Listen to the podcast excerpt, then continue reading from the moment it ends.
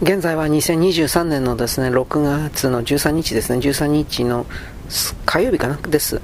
あの、トランプ大統領がです、えっとね、ノースカロライナで6月の10日なんですけれども、まあ、いわゆる共和党の集会がまずありました。で、そこではっきりとこれを言った、私はびっくりしたんですけれども、我々は最後の戦いに直面した。ディープステートを壊滅させる。いいですか？政治の公式なそういう大会で公の人がディープステイトという言葉を普通に使うようになってきたということと、そのディープステートという言葉を使っても、アメリカ国民、特に共和党支持者というものは、それをとんでもだとか、何言ってんだこいつは、とは思わなくなったということに気づかなくてはいけません。つまり、この自称バイデン大統領が誕生して2年間の間で米国国民の中でいわゆる選挙が盗まれたであるとかそういう情報というか、うん、常識が当たり前になったということですね。でそこからですね、えー、っと確かこの共和党大会においてはデサンティスもフロリダの知事ですね。あとペンス副大統領も一応共和党大会で顔を揃えました。ペンスさんも副大大統領出馬宣言したけどまあこれはどうなるのかね、わからんけどね、まあ、受からないと思うけど、でトランプ大統領はこう続けたわけです。アメリカは失敗した国家衰退しつつある国になってしまった。その上、極左の左ですね。極左の気違いたちは、狂人たちは、法執行機関を利用して、つまり警察、検察、裁判官、情報機関などを利用して私たちの選挙特に共和党の選挙であるしアメリカ国民の選挙を妨害しようとしている。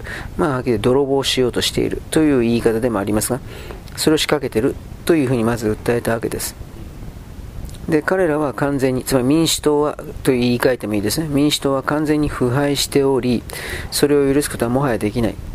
で、まあ、ここであのトランプ大統領一応ジョーク、冗談も言ったわけですね。一つだけはいいことあると。起訴されるごとに、逮捕されるごとに私の支持率が上がっているということだ。具体的にはどうかといえばですね、ABC の世論調査が直近、まあ、CBC のこと僕さっき言ったけど、世論調査が開かれて、一応そのアメリカ人アメリカ人のです、今度は共和党関係者だけではありません。全体のなんですが、民主党含めて、アメリカ人のおよそ47%がトランプ大統領に対する起訴というものを政治的動機の基づくもの、つまりあの暴略であるということをまあ分かっている、そのように判断しているというですね、うん、あの判断が、数字が出てます。47%です。で、起訴すべきかという設問においては、35%が起訴するべきではなかったと言っていますし、で、17%が、ね、起訴するべきだ。これ多分民主党関係者なんだろうなと思います。で、トランプ大統領がさらに何を言ったかといえば、これは最後の戦いであり、あなた方、つまりアメリカ国民が応援してくれれば、私たちはディープステートを破壊して、戦争屋を政府から追放して、グローバリストを追い出して、共産主義者を追い出して、私たちは国を憎む病んだせうん、政治階級、特権階級ですね、話は。これを追い払うことができるのだとはっきり言いました。もう、あのー、米国のですね、政治にそれなりに、えー、関心のある人々というのは、自分たちの本当の敵というものが民主党、共和党の枠を超えて、あのー、まあ、エリートを名乗るような、まあ、あの僕はあっちの掲示板見たら変態っていう風に書いてあったけどね。うん、変態、変質者って意味ですよ。だから、ロリとか、ペドとか、あの、同性愛だとか、少年に対する同性愛だとか、そういうことっていうのは、経験のあるキリスト教徒のおじいちゃんおばあちゃんのレベルからすれば、おっちゃんおばちゃんのレベルからすればでもいいですけど、許せるものではないんですよ。それがある意味、オバマ政権が出る前のアメリカだったわけです。で、正確にはオバマ政権の前にブッシュジュニア政権がありました。これも8年続いたんだっけ？ここからもう、あの、そういうアメリカの常識を、えー、崩れた方向に、みだらな方向に書き換える動きが明確に続いていて、で、それをですね、いわゆる、えー、名ばかりの共和党員、リーの RINO、まあ、RINO っていうのはですね、リーパブリカン in name only ですね。リーパブリカン in name only です。この頭文字を取ったものでありますが、翻訳すればそのまま名前だけ共和党、なんちゃって共和党ということです。ブッシュのジュニア政権の時そうだったようにですね、政権の内部を軍軍事産業複合体的なネオコンがですね、陣取って政権をコントロール支配して、でまあ軍事産業、グローバリストの人たちも含めて、統一協会ですか、米国版統一協会も一緒になって、世界中に戦争をまき散らして、で、ここれをですね、オバマが引き継いで、さらに今、ポリコレですか、そういう形で人間の自由な発想を否定するという、オバマとその近親者、家族たちというのは地獄に落ちてもですね、足りないほどのことをこの世界にもたらしたと私は決めておりますが、これをさらにひどいひどくしているのがバイデンです。自称バイデンですね。あれも偽物だと思いますけれども。あのバイデンに関するあの過去の写真がねどんどんとなくなってるんですよ本当のバイデンが写ったやつがで今の俳優のバイデンに変わってるんですがこれはまた後で言うことになりますまあ、ディープステートっていうのは共和党の中にもいるんだと。つまり党の中の、共和党の中の敵とも戦うとトランプ大統領は宣言したわけです。で、この米国の中で、とにかくその、ディープステートという言葉と戦争屋という言葉とグローバリストというこの3つの言葉がセットになっている。つまりこれは同じもの、同じ人間集団なんだということを明確に国民に説明している現状を我々は留意しなくてはいけません。つまり、まあ、いろいろとバレてきているという表現になるんでしょうかね。で、トランプ大統領はさらに何を言ったかというと、我々はフェイクニュースメディアを展開して、リーノ、さっき言いましたね、リパブリカン・イン・ネーム・オンリー、リーノのありのままを暴露するんだと、あいつらは嘘つきだということを暴露するんだと。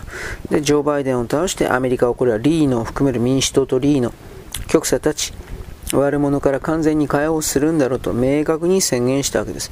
だからこれを言うということは、だから僕ははっきりトランプ大統領暗殺の危険、ものすごく来ないかなと思って、すげえ心配します。言ったってしょうがないんだけどさ。で、あのー、共和党に関してはね、リーノ、RINO っていうのは、えー、っとね、チェイニーの、ディック・チェイニーの娘がね、共和党の中で、あのー、アンチトランプを、ね、やってたんですけれども、その中で、えー、なんかな、盛り上がってないんですよ。最初は、2年前ぐらいまではね、なんか盛り上がるふりみたいなことしてたんですが、今は全く盛り上がってないようです。それやれば逆に自分の選挙区において不利だということが分かってきたんでしょうね。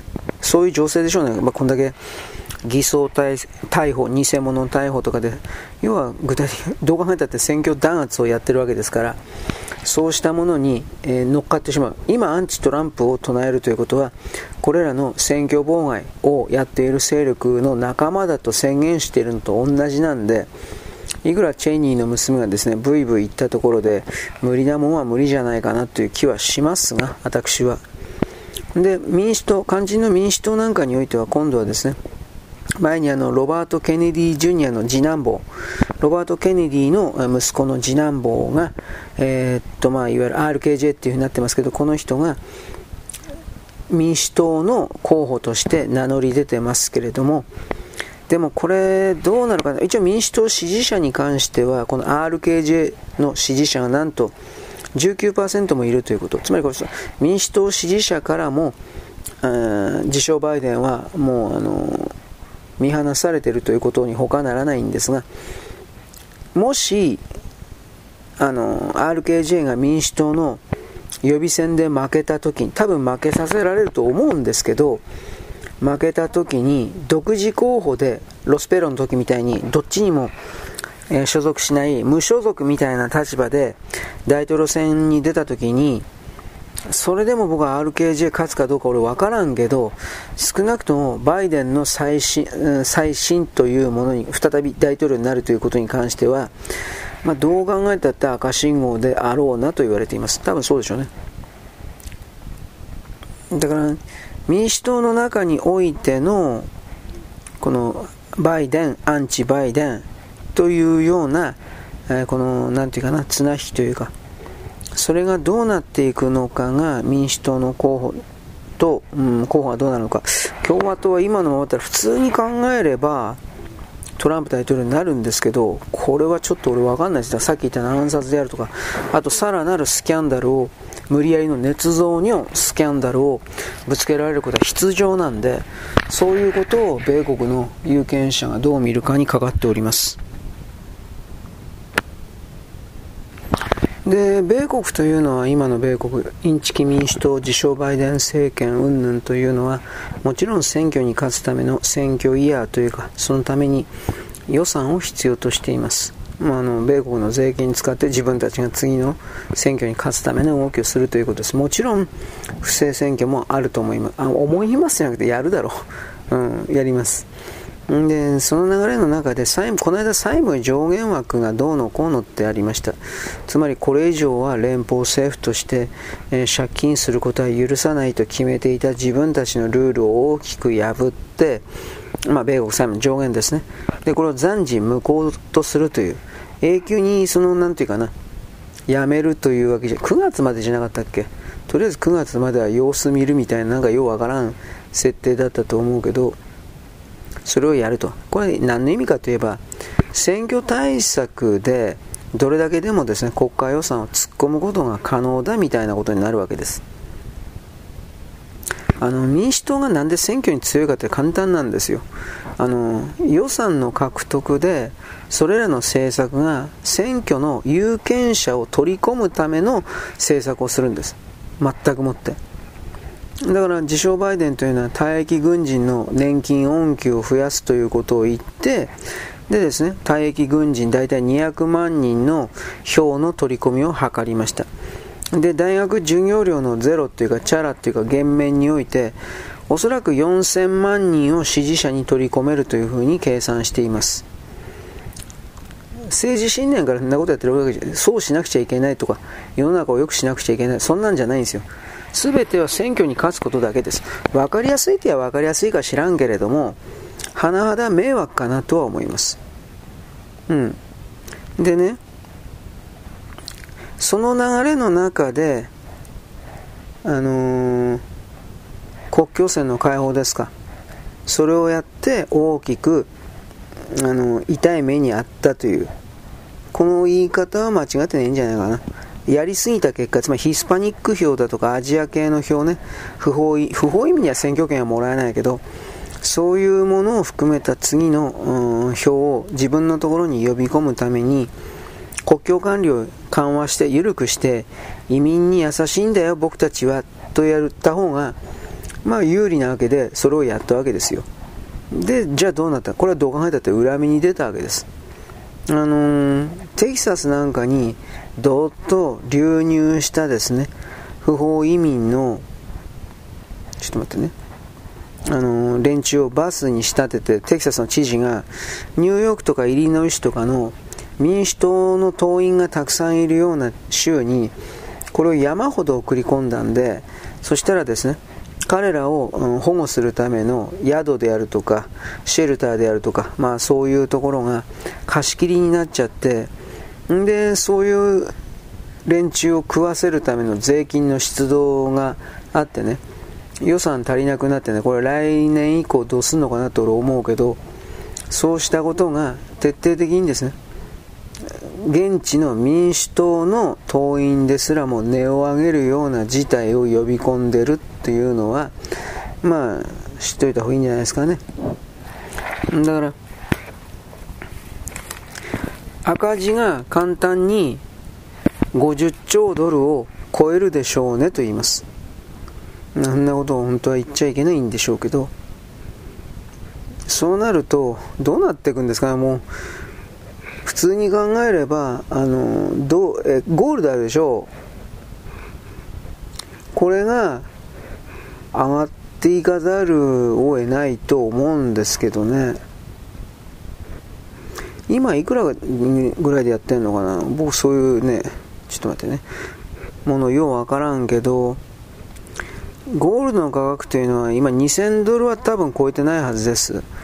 あの、今年の年度において、えー、米国の債務が、えー、っとね、31兆ドル ?31 兆5000ドル ?31 兆5000万ドルか。31.5兆ドルか。31.5兆ドルの状態で、金の価格、ゴールドの価格は1オンスあたり1982ドルなんですが、これがどう考えたって、まあ、2000ドルはいくんじゃないですか。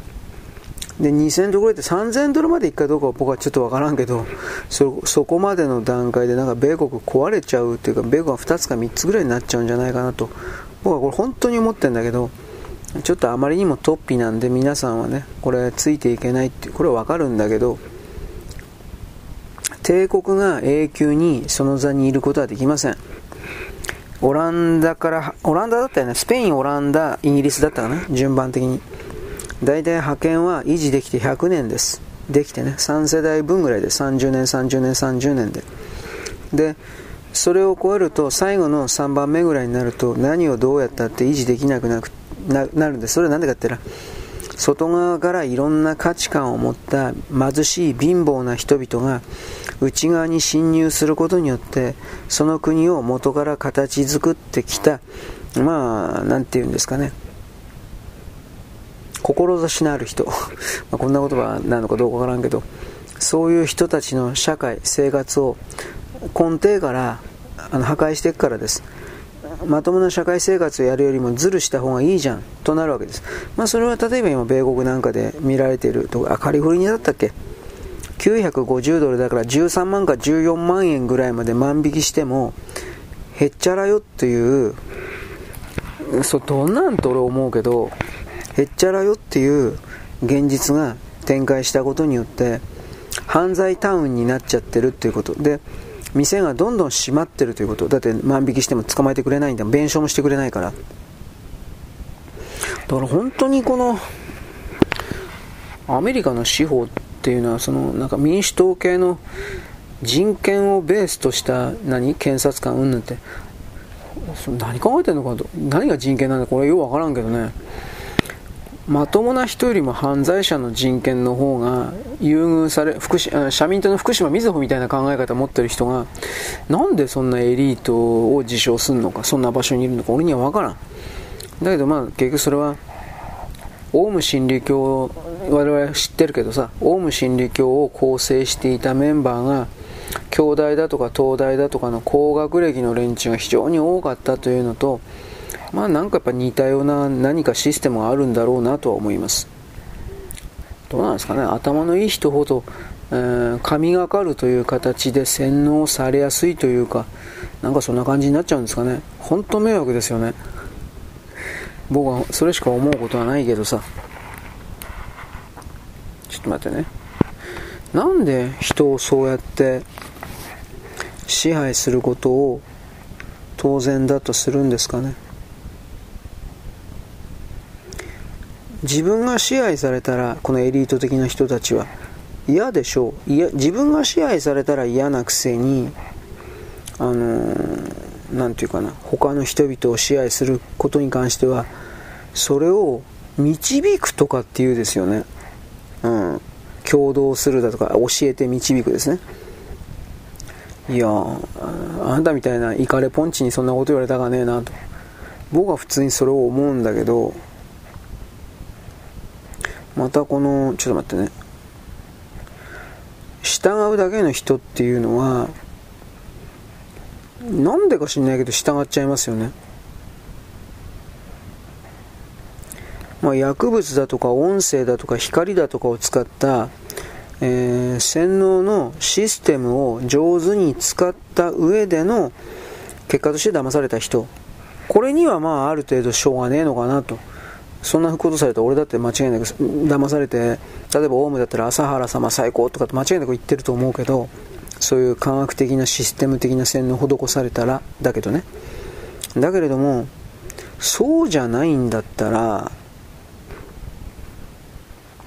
どこかでおかしいと思わないといけない思ってなおかつ、えー、どうせねあの戦うことなんかできないからそこからまず逃げるということ離れるということ。それは多分できるはずなんだけどそれすらやろうとしないっていう人が多いよね。あの友達付き合いやめるというか連絡断つというか携帯電話切るというか着信オフというかなんかあるでしょ。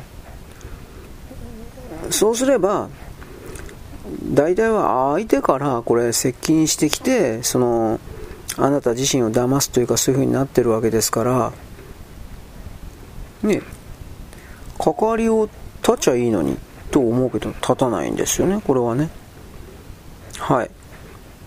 ということで、えー、おかしな世界が続くということなんですが、えー、と、まあ、いい話も。さっきあの、トヨタの固体電池のこと言ったよね。あれで、一応、ちらっと調べてたんですが、うんとね、1回の充電で1200キロだったかな。あのー、走る予定だそうです。だけど、この固体電池そのものの登場は、トヨタ自身が実用化はおそらく、まあ早くて2028年ぐらいじゃないかなと自分で言ってたんで、今回の発表がそのものすごい突飛なもんだというわけではなく、あのー、まあ、予定通りだったって言い方ですかね。スケジュール通りにこれらが発表されたということになると思います。ただ、あのー、ていうかね、確かね、読売だったらどこの記事だったかな。あのー、今回は明らかにちょっと試作品と思われるような100%完成しているわけでもない、うんまあ、でも全全て未完成でもないんだけど、そういう実機、実際のものを持ってきて株主たちに説明したというふうな説明だったんですよ。日経だったかどっか。じゃあそれで、えー、っとトヨタの株価が爆上げとまではいかないにしてもある程度上がってんのかどうかということが確認されておりません。だからやっぱその投資家はある、まあ、見てるとこ見てるっていう言い方になりますよねこれは。うん。なんだそれは前からのあれと一緒かよっていう風な。でもそう言いながらですねあの日経平均の株価とかを見ると3万3000突破してますよね。で強気な人は年内に4万円を超える。4万円超えるかな、まあ、仮に超えてもいいですよ。でもそれっていうのは単純にあの中国と韓国から引き抜いた金が行き場がないので、えー、米国と日本の両方に分割なんか分割して流れてるというか。で韓国はその自国の逃げていく資本を何としても引き止めるために自分たちは日米の半導体の仲間です仲間ですみたいな決まってもいない嘘の言葉をもうメディア自分たちのメディア総動員して投資家投機家を騙そうとこれはあらゆるですね中央日報からですね東亜日報から何もかもがグルになってやってますけどさすがにこれは騙されないんじゃないかな。なんともわからんがね、まあ、今起きてるっていう起きてる動きというのはアツソンラインの変更とまでそこまで言っていいんじゃないかと思うんだけどそういう動きに僕は該当すると思ってるのでちょっと待ってね。韓国の今の政権ごときがという言葉を使うけどなんか動いたってそんなもん。営業ゼロとは言わんけどビビたるもんにしかならんのじゃないかな。彼ら嘘ついたら周りの西側の投資家投機家が踊ってくれたんであの癖になってんですよね。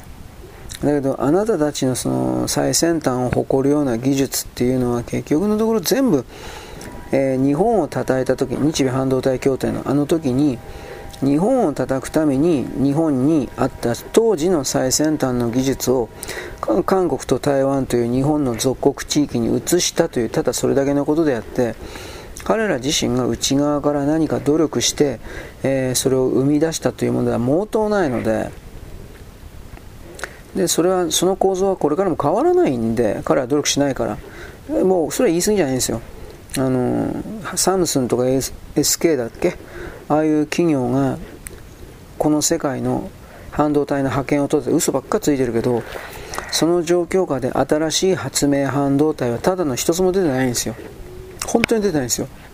つまりそれだけ彼らはあのー、儲けを研究開発に回さずに研究開発は他国にさせる。自分たちはそれをもらう盗む。というこの泥棒根性だけで泥棒根性なんだけどうん、それだけしかないんだけどそれだけで生きてきたっていうことがまあもう特にバレてますよ。バレてるけどそれがもう揺るがしようもない事実として認識されちゃってんだろうなと。まあ、どうしてもこういう言い方をせざるを得ないんですよ。だからどうですかね。メモリしか作れないのになんでその韓国がその 半導体の戦闘グループだとかなんかそんなすごいこと言うのかなと思って。CPU とか作れないじゃん。変な言い方をする。GPU とか CPU とか。開発設計できないじゃん。作るのはメモリだけじゃん。しかも日本製の半導体の機械とノウハウを持って。で日本のパテントに従ってそれを製造作るだけじゃん。でなおかつ、ね、戦略物資横流しイランとか北朝イラン北朝鮮中国に横流ししてたさ。誰信じんの？俺は信じないけどね。あなた信じるかもしれないけどあなた韓国大好きなんでしょ。K-POP がとかで俺が批判的なことネトヨが死ね死ね差別やろうとか。それ俺に対する差別じゃないですか。はっきり言うけど。でそのあなたは人に対してそういうネトヨ霊視と死ね死ねって言うけどあなたがそんな風に他人に対してそうした差別的な死ね死ね的な言語をあなたの肉体はどう見てるか考えたことありますか？それはあなたの脳の中だけの言葉でしょ？あなたの爪だとか皮膚だとか目だとか内臓いい小腸だとか大腸だ盲腸結腸とか腎臓とか肝臓とか膵臓とかいっぱいあるけれどそれらは俺らはそんなこと考えてねえよ。なんだこいつは？反逆してるっていう風な考え方持ったことないでしょ？なんでこんなクズの言うこと聞かなくちゃいけないのかな？嫌だなもう。という風に体がものすごい悲鳴を上げてるというか不愉快でたまらないっていうことを感じてるっていうことを考えたことないでしょ？そうした言葉があなた自身をなんでか知らないけど病気に追い込んだりなんでか知らないけどワクチンを打っちゃったりなんていう全体構造に移動させてしまうっていうことを考えたことないでしょ？まあ、考えたからどうだって言われその通りでね、うん、その通り。俺の力に俺の言葉には何の力もないから。そうなんだけどでも傲慢であるということはそういうことであってね自分が傲慢な状態であるということにまず気づくところから始めないことにはそこね抜けられ自分がどこに立ってるかという場所が分からなければその場所から移動なんかできるわけないんですよ。でもそれをまず誰もやらないんでやらないまま誰が悪いとこばっかり言ってるんですよ。あんた悪くないの。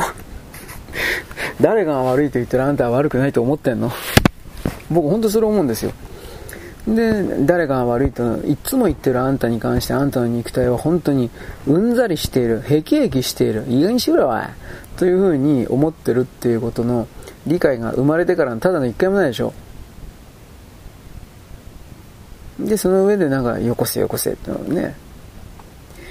本当になんか奪い取るというかですねあのクズというのは業種がたいよね。まあ俺もクズだけど、俺はまだ自分のことクズだと分かってるつもりなんで、あくまでつもりだけどでも分かってるつもりなんで、これらの人々は本当は自分のこといい人だと思ってるからね。あとなんか今最近の鬼滅の刃に出てくる。自分は被害者で、すげえ。生まれながらの被害者でただの一度も嘘をついたことはなくて、なんかそんなこと言ってましたね、あの鬼の。じじいちゃんなんかなんかようわからんけど。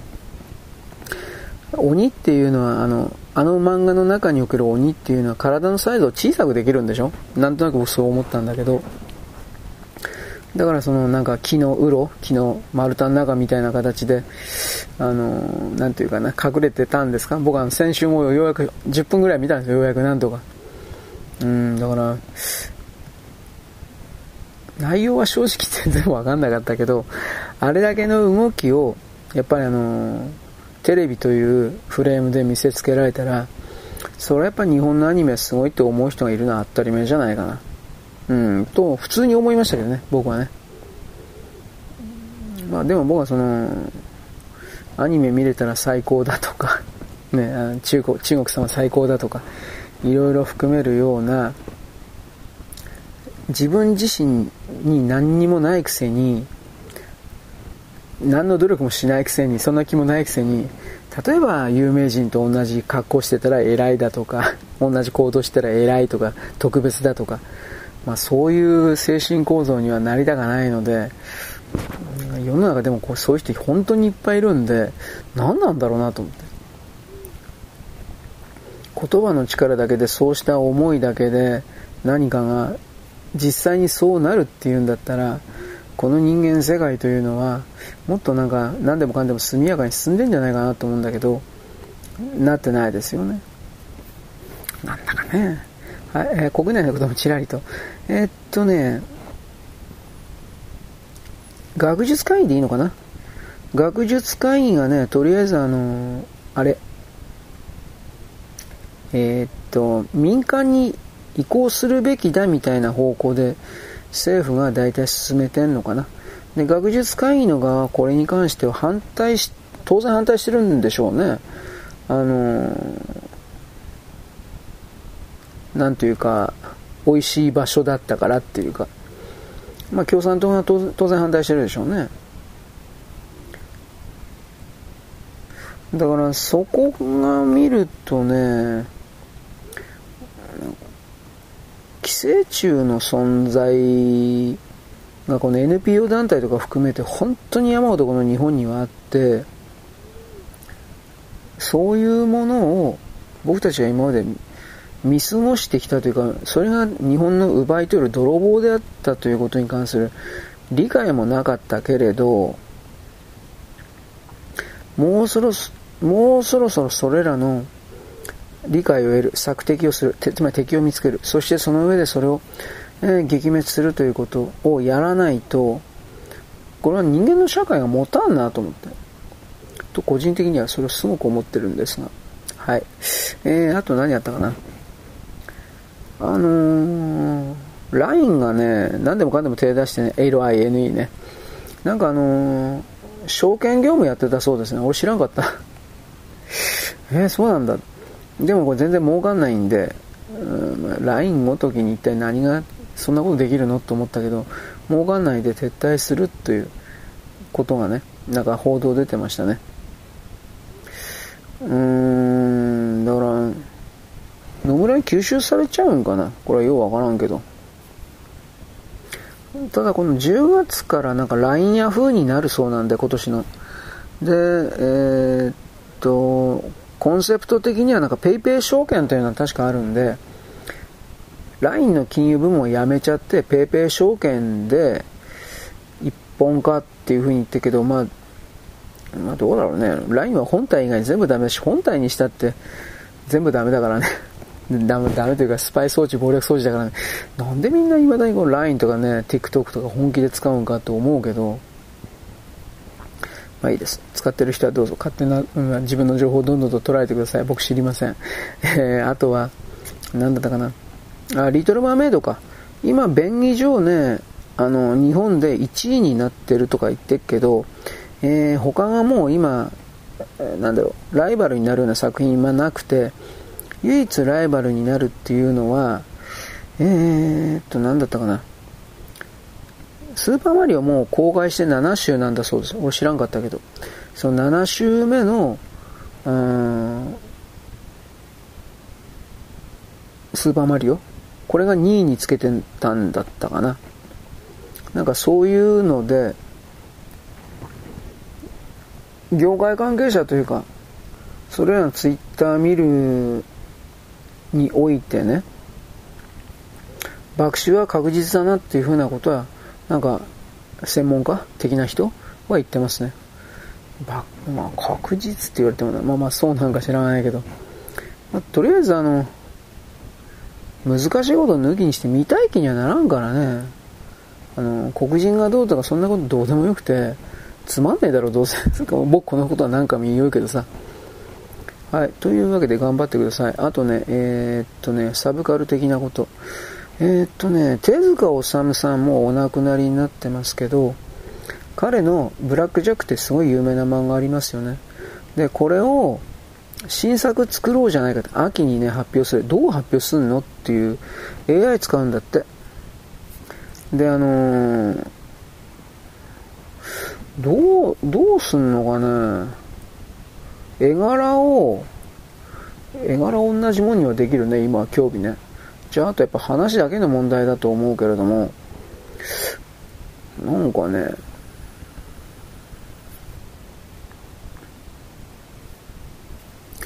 元ネタの漫画がすでにもう発表はされてるらしいです。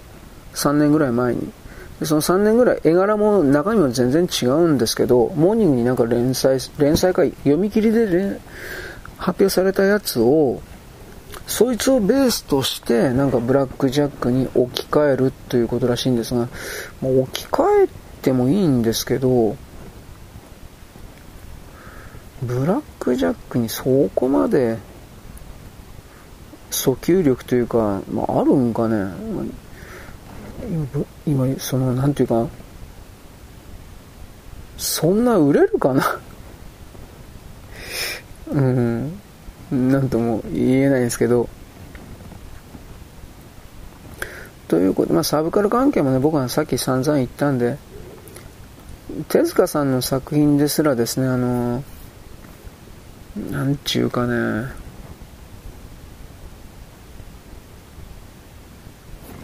規制、今からすれば多分乗っけられないようなもんが、あの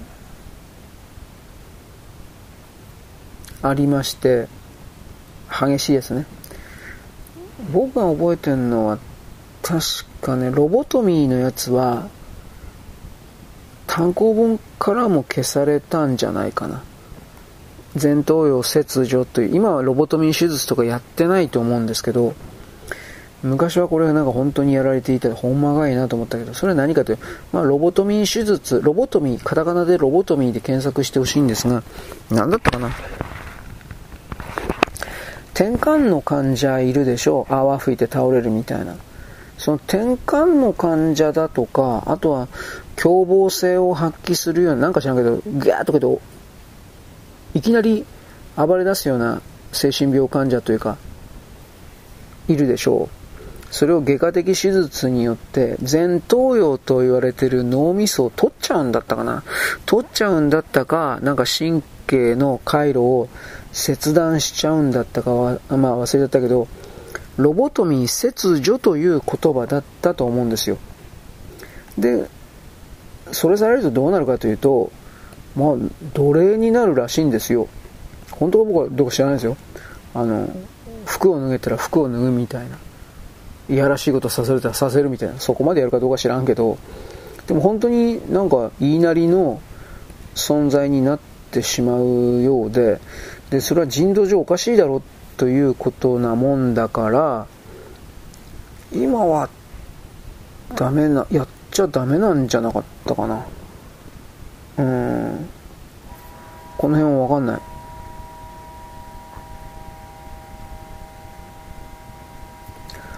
で、あとはまあ、やっぱこれですよね、あの、LGBT 法案ですね。衆院はか、まあ、可決したそうです。党議拘束かけたそうなんで。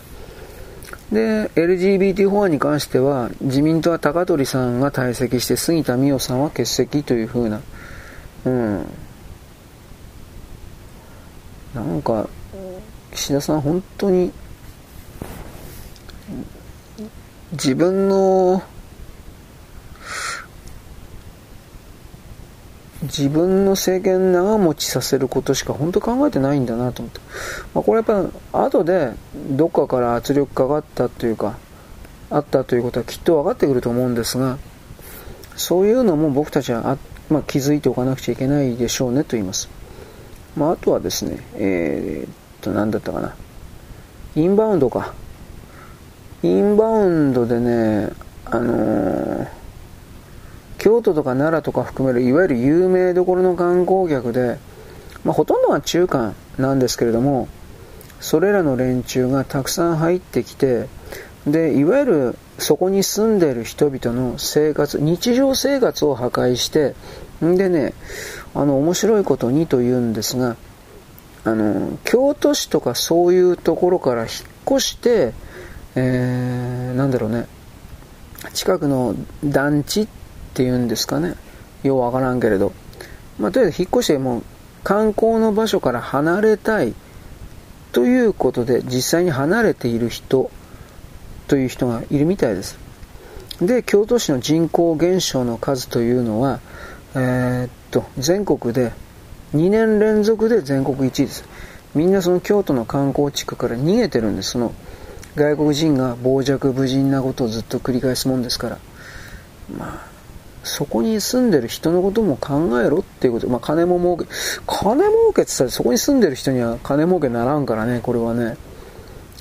で、嫌ならどっか行けっていうなもんで、まあだからどっか行ってるっていうことだろうけど、しかしそしたら、京都のですね、あの、税収入ですか、どんどんと下がることになりますよね。それでいいんかいなっていう、ね、いいわけないと思うんですけど、いろいろ含めて、また、あとは、今日の夕方6時からですか、岸田さんが、これちょっと話また戻すけど、LGBTQ 関係で、あのー、記者会見？なんかするそうですけど、ネットの中では、まあ、大きく、わーとかって言ってるっていうふうに伝えられてるけど、まあ、どうせ、表のメディアは賛成賛成的な、多分そのふうになってるんでしょうね、これきっと。だから、その状況下で、なんか、僕さっきね、今月選挙あんじゃねえかっていう、6月ね、あるんじゃねえかっていうふうなこと、まあこれ僕言ってるわけじゃなくて、選挙の票読みをしてる人たちが複数言い出してるっていう意味なんですが、その状況下で、でもこれでやっちゃったら、まあいわゆるそのリベラルと称する人たちはそれ残るか知らんけど、鉄板の保守層は、これはやっぱその、逃げるんじゃないですかね。逃げ、でも逃げてどこに票が行くか。だから僕が一番危惧するのは、それら逃げた人たちは、うん、なんていうか、維新に行っちゃうんじゃないかなと思って。でも今回の LGBTQ 関係で、同性婚を最終目標として、えーと、今回に自民党に何？激しい案？これを飲ませたのは維新だということが分かっているとどうなんですかね。で、このエマニュエルなんかはね、米国の衆議院通ったから次は参議院の番ですと。法案成立というゴールを目指しまして、なんでこいつこんな内政干渉するのかなと。まあ結局これは、あのー、やっぱ圧力かかってるっていうのは分かりますよね。うん。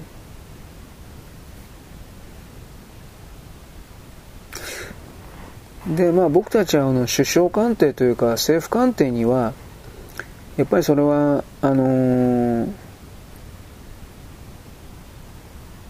本当の支持率だとか、そういうものがね、届けられてるので、多分その LGBTQ 的なものを通しても、で、仮に選挙やったとしても、あの、大丈夫だっていうふうに決めてるんだろうなという。まあ、その解散云々はないとは言わんけど、参議院通してからでしょうね、基本的には。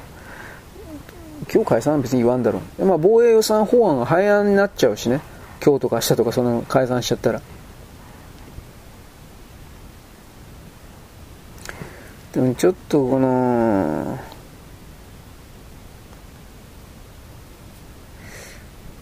安倍さんの暗殺されたのは7月 8, 8日ですから、なんかそれに絡めたような利用した形の、えー、弔い選挙弔いじゃないけど1年経ってから、なんか利用した形での解散を行って徹底的に汚い動きという言葉を使いますけど、そうしたことを仕掛けることも、これはあるかもしれないですね。岸田さんが、こんな言葉使いたくなかったけど、岸田さんがここまでなんか汚い人だとは思わんか腐ってるというか、まあ、正確に言えばその自分の政権さえ、ね、維持できればそれでいいというふうなことしか考えてない男だったっていうふうなそこまで俺言っていいかどうかわからんけどとは思わなかったんで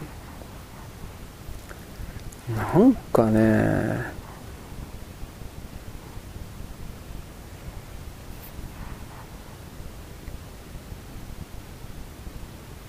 まあ、がっかりだって言えばがっかりだけどね。うん。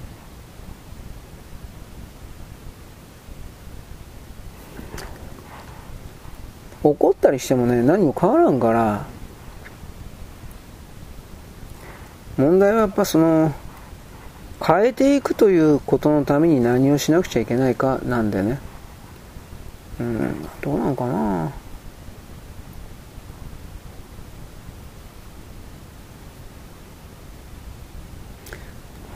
戦いはこれで終わってないという。まあ僕はあの青山さんのファンじゃないけど、青山さんはそれを言っていたよね。委員会の時にこれが無理やり、まあこれ無理やり決めるんだっていうふうなことが分かった時点で。だから、これをどう変えていくか。まあ本当にね、エマニュエルがなんでここまで強気に出てるのか僕にはちょっと読めないですね。まあ、もちろんその日本なんて属国は俺の力でブイブイって言わせてやる、ブイブイ言ってるっていうふうなそれはわかるんだけど、それにしてもあまりにもなんかちょっと態度でかすぎるなとか、いろんなことを思うんですが、まあいいです。そんなことばっかり今言ってもしょうがないですからね。はい。というわけでなんかダラダラとお送りいたしましたが、ちょっと待ってね。はい。それでも進んでいかなくちゃいけないし、それでもですね、変えていかなくちゃいけない。変えるというのは、今回の場合、その LGBTQ なことを敷設するのは変えるじゃなくて、この LGBTQ 的なことを骨抜きにする、無効化するという意味で変えていかなくちゃいけないということを僕たちは本気でやるべきだという、まあ、そんなオチにしときます。よろしく。ごきげんよう。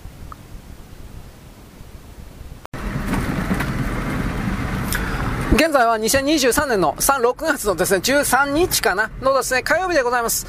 えー、なんだったかな。私ですね、あのー、さっき言ってなかった。でもブログには、ブログには書いたんですよ。えー、っとね、えー、っと、NHK、私、時々あの、NHK、ラジルラジル、な、ラジオ深夜便のインタビュー。えー、毎朝ですね、朝4時から5時の間ですかな。1時間50分ぐらいの間でですね、各界のいろんな人とインタビューを、インタビュー番組やってます。面白いのと面白くないのとがあります。左側のインタビュー会ははっきりで全部面白白くないので僕は無視していますが、あの、昨日のやつはね、なかなか興味深かった。全部面白いわけではなかったけど、えっとね、元農水省関係の研究員かなんかの人で俳人。俳人といっても頭おかしい人ではありません。俳句の人ですよ。分かってるけど、一応言っておきます。俳人の人ですね。名前忘れてたけど。で、あこの、僕のラジオ深夜便の話題を言うときはですね、ラジルラジル、NHK のサイト行ってですね、聞き逃しっていうとこ見てですね、ラジオ深夜便かなんかで検索したら、1週間ぐらい必ずありますので、1週間分ぐらい。それで、それで検索して聞いてください。聞けって言ってんだよ。というふうな、何かというと、人間と大自然の関わりです。正確に言えば水田、田んぼとカエルとか土壌だとかカニだとか、あとなんかいろんな昆虫だとか、それらの関わりです。私は気づかされた視点がありまして、それは何かというと、人間というのは今までですね、大体その田んぼを起こして、水引いて、苗植えて、えー、刈り取るという、その季節が、日付が、ほとんど一緒だったんですよ。あの、何百年間もっと言い方をしますけど。どうなのかな？えー、っとねゴールデンウィークのね本当のことを言えば確かねゴールデンウィークの後に植えるのが良かったんじゃなかった僕どっちだったか忘れちゃったけどそれがねつまりあのえっとねえっとね月の5日ぐらい過ぎてから植え苗を植えるという言い方かな。5月5日ぐらい適当に言ってますけど345だからね。5月の345 5月の5日ぐらい過ぎてから昔の人は苗を植えていた。だけれども人々の生活が忙しくなってあと機械化えー、っとえっとトラクターとコンバインとなんかいろいろあったんででやっぱ人々は、えー、ゴールデンウィークに遊びに行きたいだとかなんかそういうのでゴールデンウィークの前にだいぶ早い段階で稲を苗を植えるということをやっちゃった。これは30年40年ぐらい50年も経ってないと思うな。戦後機械化が進んでたから、それでも50年経ってね、30年前ぐらいからかな。30年前ぐらいから、その、苗、苗を植えて、そしてあの稲を刈るという日付が、おちょっと極端なこと言えば一月ぐらいずれたんですよ。早くなったのかな？早くなってんだと思います。で、早くなった分ですね、誰が一番被害を受けたのか。僕この視点はなかった。田んぼに住んでるカエルとか、土壌とか、えー、カニとか貝とかあカワガイかカワガイとカワガニと,、えーと、ななんかいろいろあるの？カメかカメかカメそういうものが本当に困ったんだって。特にカエルとかは何百年もこの人間が江戸時代の昔から大体その5月の5日ぐらい過ぎてから田んぼに水張って苗植えて、えー、まあ何日後かにこう刈り取るという風なこれに合わせて自分たちのライフスタイルを変えてきたんだって。びっくりした俺。えそうなん？とかって。だから田んぼに水が張ったらですねえー、っとなんというか慌てて田んぼの中入ってでえー、っとまあ卵を産んで田んぼのほら水が乾くでしょ。乾く前にもうオタマジャクシがえー、っとまあ成虫というか大人になるというふうなもう全部それに合わせてるんだって。でどうなんですかね。どういうタイミングで卵をあのー、帰る？うかうかふかうかか。うふかか。ふかしてどうのこうの。そのねタイミングが変えていったのか僕分からんけどあくまで人間の田んぼに合わせてきたんだってカエルって。えー、とかって思ったけど。でねさらに面白いなと思ったのはそれは小さな緑ガエルとかアマガエル？なんかああいうのが早くそれをやってトノサマガエルっていうのはそいつらが終わった後にもう田んぼが乾いてるのになんか、えーと、そこから繁殖をやるんだって。トノサマガエルはなんかずれてるらしい。ようわからん。でそのそのことがえーと、人間が田んぼのね植える日付とかを変えちゃったんでトノサマガエルって僕すごい減ってる減ってるって言ったでしょで自然破壊で減ってるうんぬんだと思ってたらそれもきっとあるんだろうけどこの人間が田んぼのいつ田んぼに水を入れてで田んぼを起こして、えー、苗を植えるかっていうことをずらしちゃったんでトノサマガエルにしてみたら本当に困ったことになってたらしい。もう具体的に日付の日数はようわからんのだけど。でそれを受けて結果的にトノサマガエルが減っちゃったということなんだって。トノサマガエル。あでかいやつね。でかいやつって言ってもまあなちょっとガマガエルとかトノサマガエルです。ガマガエルってこれ見たことないあるかな？うんちょっとわかんないですね。ガマガマガエルグエーとかでなくやつでしょ？違ったかな？うん。トノサマガエルはでかいですよね。普通に。アマガエルはどこにでもいる。まあどこにでもちょっといないか。まあまあまあ普通どこでも見るカエルですよね。だからやっぱその話を聞いてね僕はやっぱ人間も自然の一部だなと普通に感心したっていう言葉ではないけどでもまあ人間の一部だなというね自然の中で僕たちは本当に生きてんだなってなんかそういう思いを持ったわけです、うん、だから何ていうかね僕はそれでやっぱ自然環境破壊がうんぬんだとか自然保護だとかなんか特別な変なね尖ったことを言う人たちはねなんかやっぱ視点がいつもね視点が違うなずれてるなと思ったのはやっぱそういうところにあるわけです僕が、感じたのはっていう言い方だけど。でねそっから考えた時にあのー、何を思ったんだったかな。ビーガンか。そのビーガンだとかその辺に関してね僕たち私たちが自然の一部代弁者みたいなそれだとかあと植物をね食べちゃいけないあ植物だけを食べるんかだとかなんかそういうのを踏まえていろいろ聞いた時にうーんなんか人間ってどうしてこんな自然と自分自身を切り離してアンバランスな存在になっていったんかななんてそういうことをふと本当に思いました。うん。まあこの田んぼとねカエルとか土壌とかの関係もね、えー、まあ僕僕はあんまり伝えることできないけどそれはねラジオ深夜便のねラジルラジルのね今日今日でよかったかな。13日の火曜日分という言い方がやってたんでそのラジルラジルの深夜便でですね、えー、確認してくれればですねいいんじゃないかなと個人的には思います。うん当たりもあるんだけどなあの番組は。外れはあとねこれ俺前に言おうと思ったんだけど。まだあるかな。ギリギリあるかもしれない。あのうん。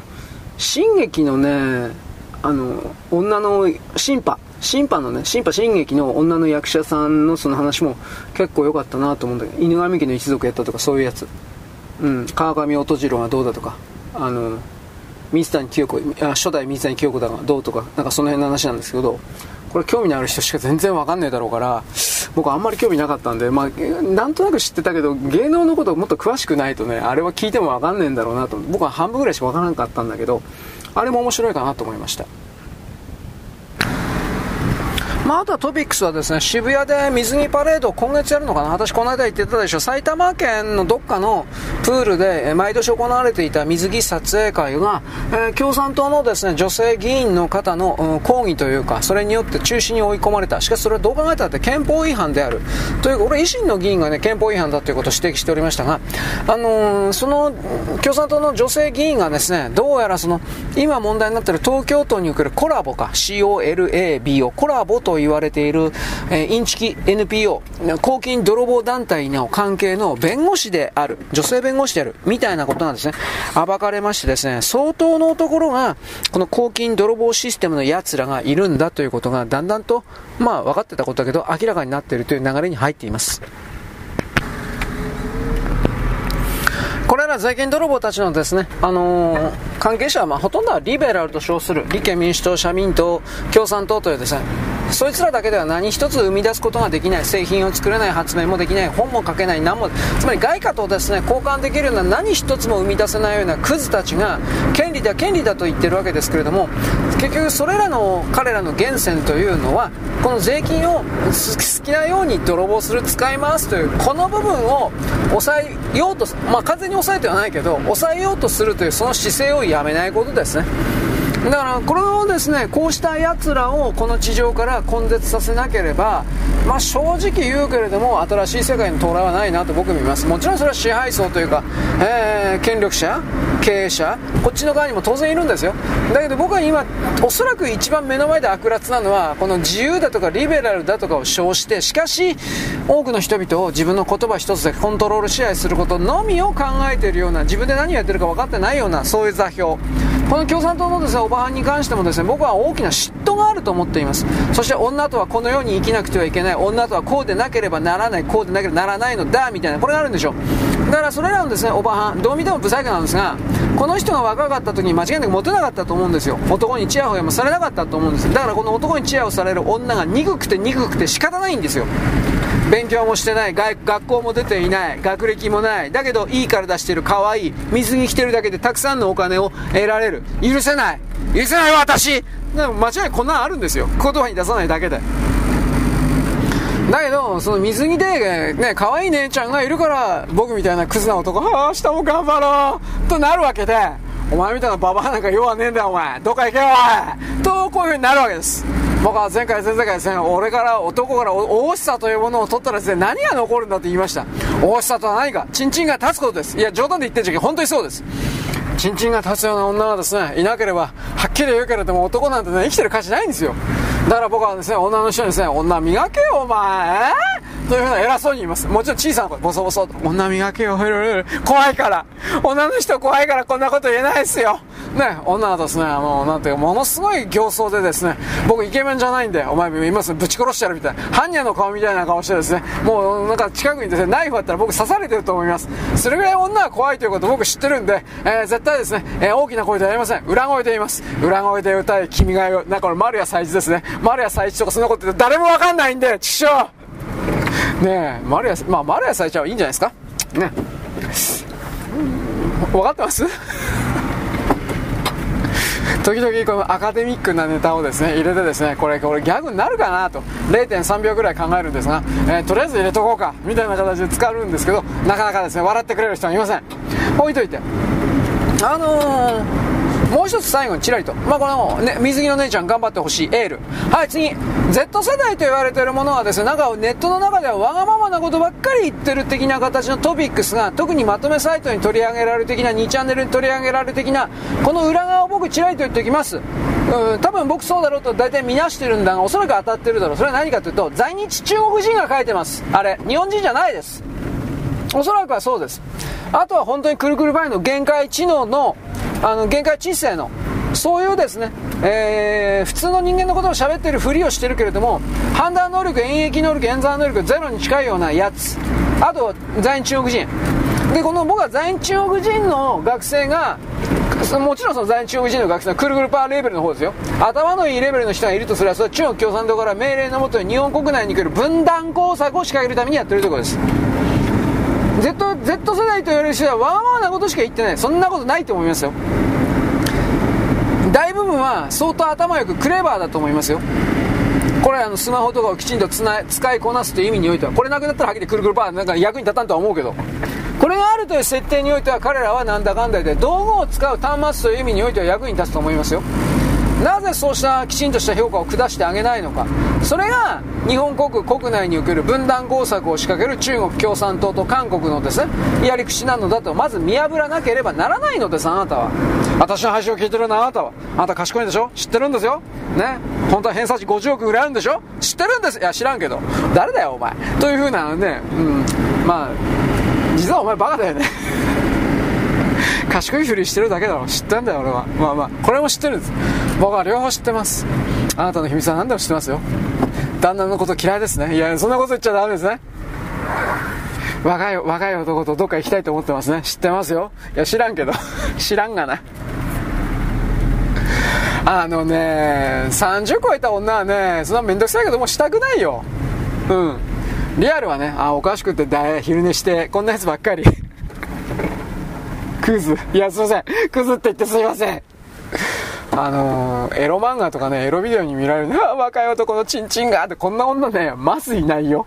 疲れてるから。どうもなんかね過激なその現実描写をですねまともに信じる人多いですけど皆さんね日本人はね男女含めてね30ぐらい超えたらねみんなヘッドヘッドなんですよ毎日の生活で。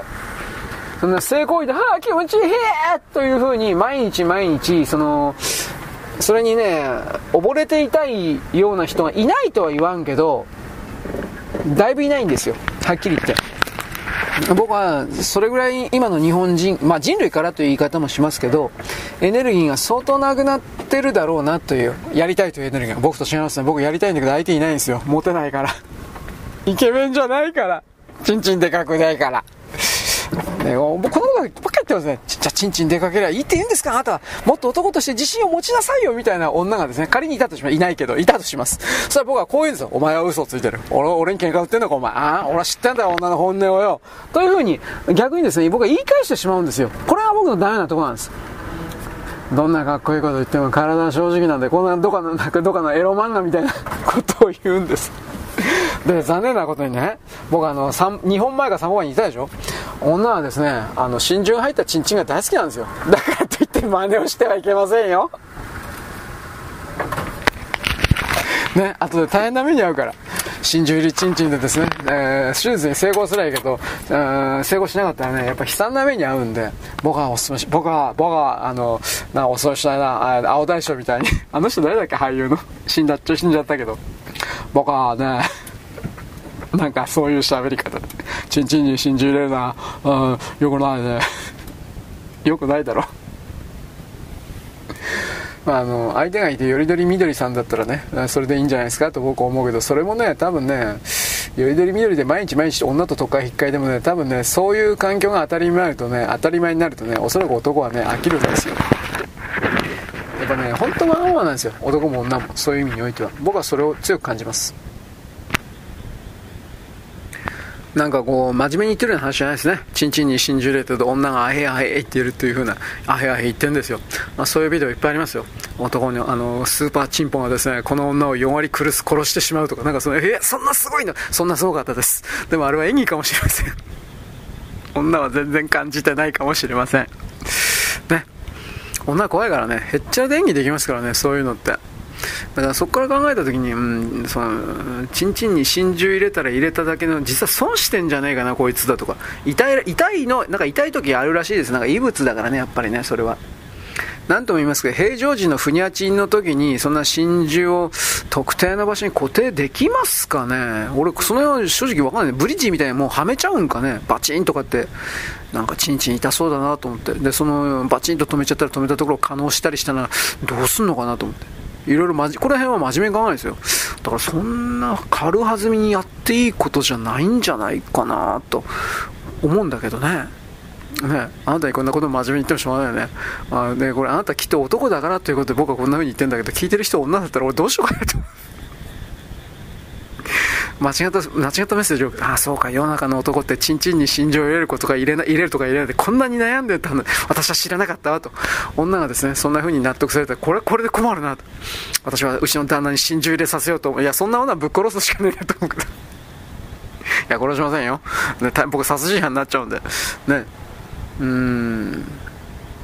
まあ、快楽を追求するのも結構ですけどね。そんなエネルギーはないと思うけどね。と僕はなんとなくですね、この辺は真面目にた、まあ、探求しないけどね、別に自分のチンチンにそんなもん入れたいとは思わんが、そういう世界があるということはちらりとね、話のネタに知ってもいいかもしれないですね。エロ動画、えー、真珠、チンチン、なんかそういうの入れるとですね、いっぱい出ますよ。女狂ってますよ。あへあへとかって。もう、もう気狂うぐらい気持ちいいとか、あ、そうっすか。オスカー賞あげましょう。演技うまいよねとか、うん、もう女なんか信じてないんで、どうせお前ら嘘好きなんだろ俺、騙してんだろ、知ってんだよ、俺は。でも過去に何度もひどい目に遭ってるので、僕は女の子なんか全く信じてません。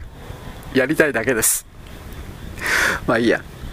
うん、ということでですね、この Z 世代云々に関しては、正直騙されないようにしてくださいの一言ですね。あれ多分僕は日本だいぶ日本人じゃないと思います。いろんな意味で。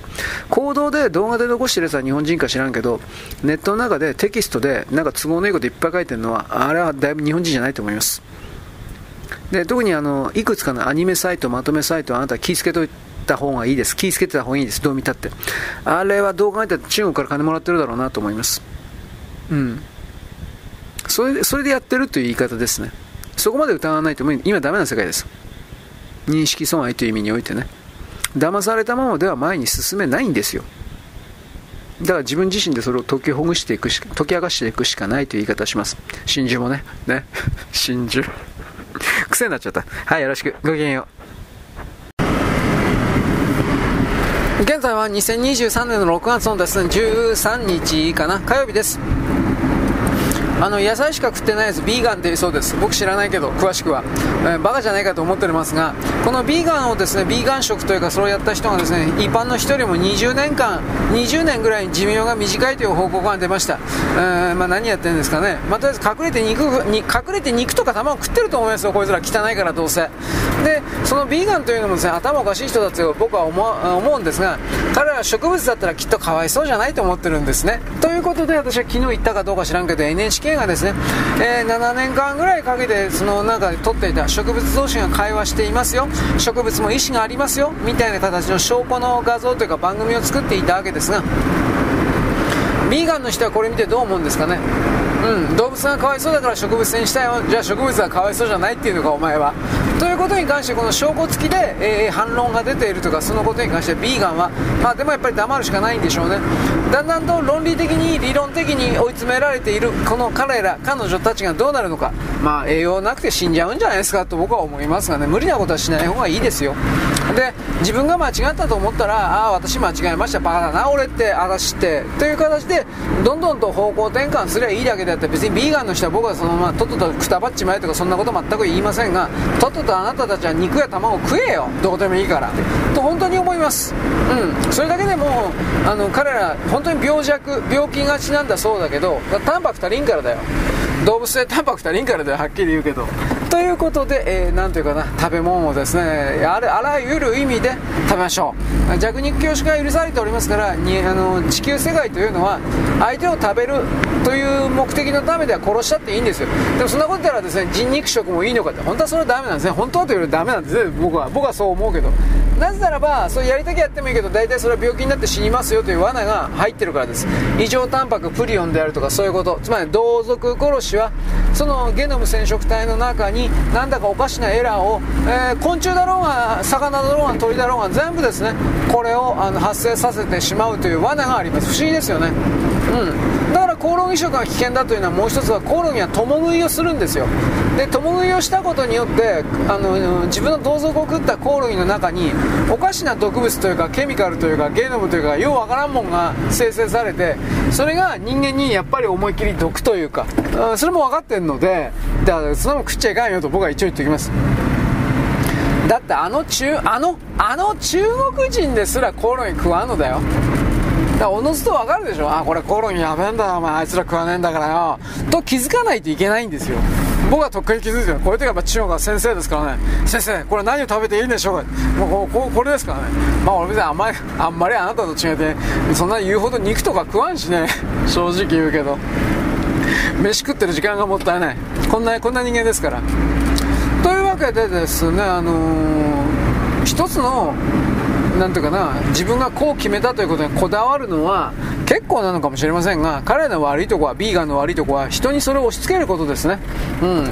あなたたちだけがそれをあれ、知ったことか、でございます。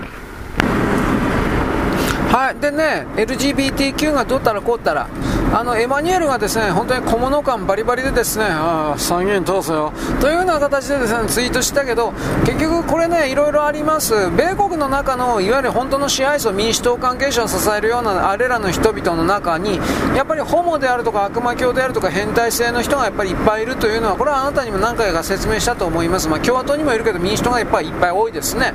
でそれらの方々がですねもうだいぶ追い詰められているのでいくつかのです、うん、国家に国に逃げ場所を探して打診したんだけど全部断られてでそういうものの最後の退避場所の複数あるんですがマレーシアとかインドネシアとかなんかうんぬん含めて。その中に有力な逃げ場所として日本がありましてで日本は今のままでは彼らにとって変態の彼らにとっては住みにくいもんだからだから LGBTQ 的なものを急遽やらせようとしている同性婚もやらせようとしているという説が情報が流されています、まあ、あのベンジャミン・フルフォード系とかああいう連中ですね流してるのはベンジャミン・ロードではないと思うんだけど、うん、あの人もどっからどこまで本当かわからんからね全部嘘だって人もいるけどね、まあ、結局、うん、際立った情報を流せばねあの売れるからね、うん、だから100%信じてるわけにいかないけどまあ置いといて。あの日本の LGBTQ トランス関係の人たちがなんか怒ってるようわからんけど今回の法律制定されるくらいならない方が流してしまった方がマシだとか。何が起こってるのかよくわかんないんですよ。ただその特別扱い自分たちを特別扱いしろということとあと公の金税金をドバドバチューチューとですね吸うことが今の法律のあの条文ではできにくいそうです。できないわけではないけどできにくいそうです。これをだから実現してない許せないと怒ってるそうです。バカじゃねえなお前ら。言葉もないわ。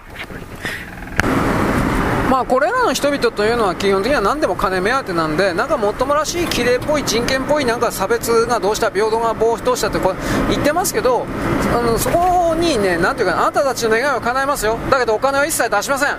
というふうに決めたとしたらですねこの人たちは一斉にはい解散解散。もう家バカバカしい。これになると思いますよ。結局金目当てなんだもん。わーわー騒いでお金くれるんだったらこんな楽な商売ないんですよ。あのー、普通の会社に働けない働きに行けないんですかね。僕はこの辺ようわからんこの人たちは。いわゆる一般社会から漏れてしまった人と見なくてはいけないのかどうなのか。そもそも定職持ってるのかどうなのか活動家なんじゃないですか？働いてないんじゃないの？と。僕はここまで疑います。働かないのも働く働かないのもお金持ってる持ってないその人の勝手だけれどもその状態を維持するために他人のお金もらえて当然だってなんかベーシックインカム当然だ人種だとかあれと同じようにそれはさ精神的に古事記なんだからそんなところにいたら本当に何も生み出せない人間になっちゃう。ちゃうからよよくないと思うよ。僕は。あまり説教しないけど。うん。人間はどうであれ何かを生み出していく存在作り出していく生み出していく存在であった方があるべきだとは言わない。しかしそでそこであった方がおそらくはあのー、快適な人生を快適かな。まあそういう言葉かな。を過ごせると僕は思います。奪ってるだけのね存在というのは何をどうしたって足りないんですよ。何をどうしたって足りないの？もっとよこせになるの？自分で作ってないから。自分でやってここまでやってやりきれたっていう思いがゼロだから。でお前持ってるはずだろよこせよこせ。これこれだけになっちゃうの。だからそれは死ぬまでそれだからそれが子々孫々ですね。受け継がれちゃうからまあなんか全然建設的じゃないと思いますよ。いろいろ考えてちょうよ。生み出す人間って、でも、ほんの少しでいいからやっぱ生み出す人間になった方がいいと思いますよ。よろしく、ごきげんよう。現在は2023年の6月のですね、14日ですね、14日のですね、えっとね、水曜日であります。えー、っと、私はですね、あの、ラジルラジルがどうのこうの言っております。聞き逃しがどうのこうの言っております。僕は NHK 大嫌いなんですが、大嫌いなんですが、大嫌いなんですが、NHK のラジオは金取らないからですね、たまに聞きます。いつも聞いてるわけではありません。特定の番組でですね、お気に入り的なものはラジオ深夜便の、えー、面白い人の回です。インタビュー番組ですね。で、その、ラジオ深夜便の1時間前においてはです、えー、なんだったかな、日本の歌、歌謡曲だったかな、なんとかかんとかメロディー、まあ、とりあえず音楽番組やってます。その音楽番組でですね、それ僕著作権の関係あるから聞き逃しで聞かれるかどうか僕わかんないし調べたことないから、ままあ、正直わかんないんですけど、ただですね、僕はちょっとこれおすすめしたいなと思ったんだけど、俺しか聞かないからね、どうかなと。あのね、僕はね、今日楽しみにしてたんですよ。それは何かというとですね、えー、今日の、まあ昨日のになるのかな、あまあ今日のですね、その日本の歌、なんとかのメロディーのね、特集はね、村田秀夫さんだったんですよ。ね。村田秀夫聞かないさダメだ。ああ、信じまえ。えー、ここまで言うからね、ひどいからね。あのー、あの、なんていうかね、エネルギーがあった時の日本のね、男どもがね、あやったろぜ、おい、あーという風な形の、これを曲にしたのが村田秀夫です。南春夫は別に嫌いではないんですが、村田秀夫の方が多分ね、あのー、なんていうかな、洗練されてない、荒削りの、ね、しかしパワーだけがどれだけでも内側から出てくるような男の、女ではありません、男の、えー、歌、ね、王将最高です。最高というよりも、ね、あれがだからいいんでしょうね。あの、将棋界なんて今ほら、藤井名人だったっけね、なんか非常におしゃれな、ハイセンスな、言ってることはなんかよくわからんけど、なんかね、いかにエリートくせえ喋り方してる。違います。そんなものは将棋じゃありません。将棋というのは坂田三吉だとか、増田敏夫だとか、増田敏夫とよかったと思うけど、ああいうですね、もうなんていうかね、や野生味あふれるだとかですね、ワイルドだとかね、ひどい人はウジ虫とかって言うからね、ひどいこと言ったよね。あのー、大山名人の頃ですよね、多分。増田敏夫でよかったと思うけど、増田敏夫、えー、坂田三吉、えー、大山、増田ではありません。大山なんとかさん、永世名人ですよね。僕は将棋なんか全然わかりません。はっきり言って。わかんないけれども、坂田三吉の、まず坂田三吉のその、彼の実際の人生を面白おかしく脚色したようなやつが、日本の言論空間の中で主流になってるので、こんな人間いねえよなと普通に思うけど、しかしその坂田三吉という人間が生きていた時代における日本の男のワイルド、ワイルド、ワイルド、なんだっけ、ワイルドだろうだっけ、まあ、あの、野生味あふれるですね。ね、明日東京行ってみんなぶっ殺しちゃうぜみたいな、こうこういう、ね、坂田三吉さん。俺は大阪背負ってんだよ。東京もぶっ殺してくるよ。こう将棋で、尺で将棋将棋ですよ。通天閣をバックにして、うんぬんかんぬん。で村田秀夫さんはですねやっぱその確か元浪曲の人なんでやっぱそういうなんだろう感情というか男の機微ですねやっぱうまいですねはいもうね自分で今この辺今喋ったけど全然自分説得力ないの分かってるんです。なぜかって言ったらですね俺あの2日ぐらい前に大滝の前と後ろだとか大滝さんすごいよねって今日になったら村田秀夫とか言ってんだからね村田秀夫なんか聞いてるやついねえからね。よかったな。まあとりあえずですねあのなんか宇宙選手掲示板に送るんです。あのね年いったあの熱気バサラのおっちゃんがですねあの藤恵子うんぬんかんぬん。バカ野郎お前なんで村田秀夫聞いてねえんだ。というふうなことを僕は思ったんでやっぱりこの村田秀夫のことを押してプッシュプッシュ推しの子でしたね。今なんかアニメで流行ってるそうです推しの子。俺3回見たことないんだけど。ということであのー、演歌ですよ。で今の演歌背広着て歌うでしょ。あんなんダメですよ。うん。村田秀夫さんとか南春夫さんのようにですね、えー、浴衣というか着流しというかああいうものを着て歌わないとダメなんですよ演歌っていうのは。僕はやっぱそのビジュアルで言ったらやっぱあのかっこいい。もう一歩間違いヤクザですよね。でも村田秀夫さんもやっぱりあの確かあの糖尿病になったんじゃないですか？酒を浴びるように飲んで。足切断したとかなんかっていう記事を僕は過去ログチがなんか見たことあるんですけど本当なんですかね？ん、お酒はやめといた方がいいですね。でついでに次は昭和歌謡なんであのね小林明とかね小林明いいんだけどみんな聞かないからね。ね。あ歌うまいんですよ小林明本当に。本当にうまいんですあの人。だけどあのまあ映画俳優と兼任という形だったからかな。あんまり評価されてないですね。鶴田浩二がうまいとか言ういや俺鶴田浩二下手じゃないけどそんなうまくもないと思うよ。と僕は個人的には思っております。つまりああいう時代の昭和歌謡なんでしょ？青春歌謡とか。な言いたい分かりますよ。あのおっちゃんの言いたいことは。青春歌謡でもあのね僕はこの間、かぐや姫でお前らばっかりやりやがって、性行為をやりやがって、アパートでやりまくってんだろ、てめえらぶっ殺してやるみたいな、そういうですね、この僕の嫉妬の、嫉妬、熱き嫉妬の、ルサンチマンの恨みの遠さの、ね、そういうものをですね燃料にしてぐわーっとこうエンジンを回す。それは一つのあり方なんですがそうじゃないような、えー、なんというかねもっと穏やかに精妙のね精妙、えー、なんとかスターリングラードエンジンスターリングエンジンだったっけ？あんな感じで。うん。まあ多分あのおっちゃんの言いたいこと俺はもう先取りして分かってるんですよ。彼はねフルイドがいいって言いたいんですよ。きっと。フルイド。知らねえ。フルイド聞いてないですか？フルイド聞けよ。バラフルイドとかね。うん。長い理由ですよ。ね。誰も聞いてないんですだからこういうこと言っても。なんで聞かないんだよ。ね。何がカンウェフでバカ野郎。フルイドの方が偉いんだよ。ね。偉いかな。うん。あと若い頃の泉谷しげると。泉谷しげるもかなり苦労してるなという。これ泉谷しげるねあの実はこのラジオ深夜便でね一月ぐらい前に出てたんです俺聞いててねあこの人苦労してんだなと思って。いろいろね感心した覚えがあるんですが。まあこれも置いといて。だからね昭和歌謡、うん、多分フルエドですよ、うん、あとまあなんかいっぱいいたけど。あのあのあの人すぐ死んじゃったからね。あのベンチャーズのギターのものすごいうまかった人。ベンチャーズの曲ギター1本でやる人アコースティックの。でも青春歌謡歌手。あの何だっけあの、えー、初恋の木とタイトル初恋だったと思う。ジャスジャスラック的なものがあるので音はあの音楽、えー、好きだとなんだっけ。好きだと言えずに初恋は。なんかなんかそそういう歌詞のやつ。えー、名前忘れちゃった。顔すげえブサイクな人。いや俺だから親近感持つんだよあの人に。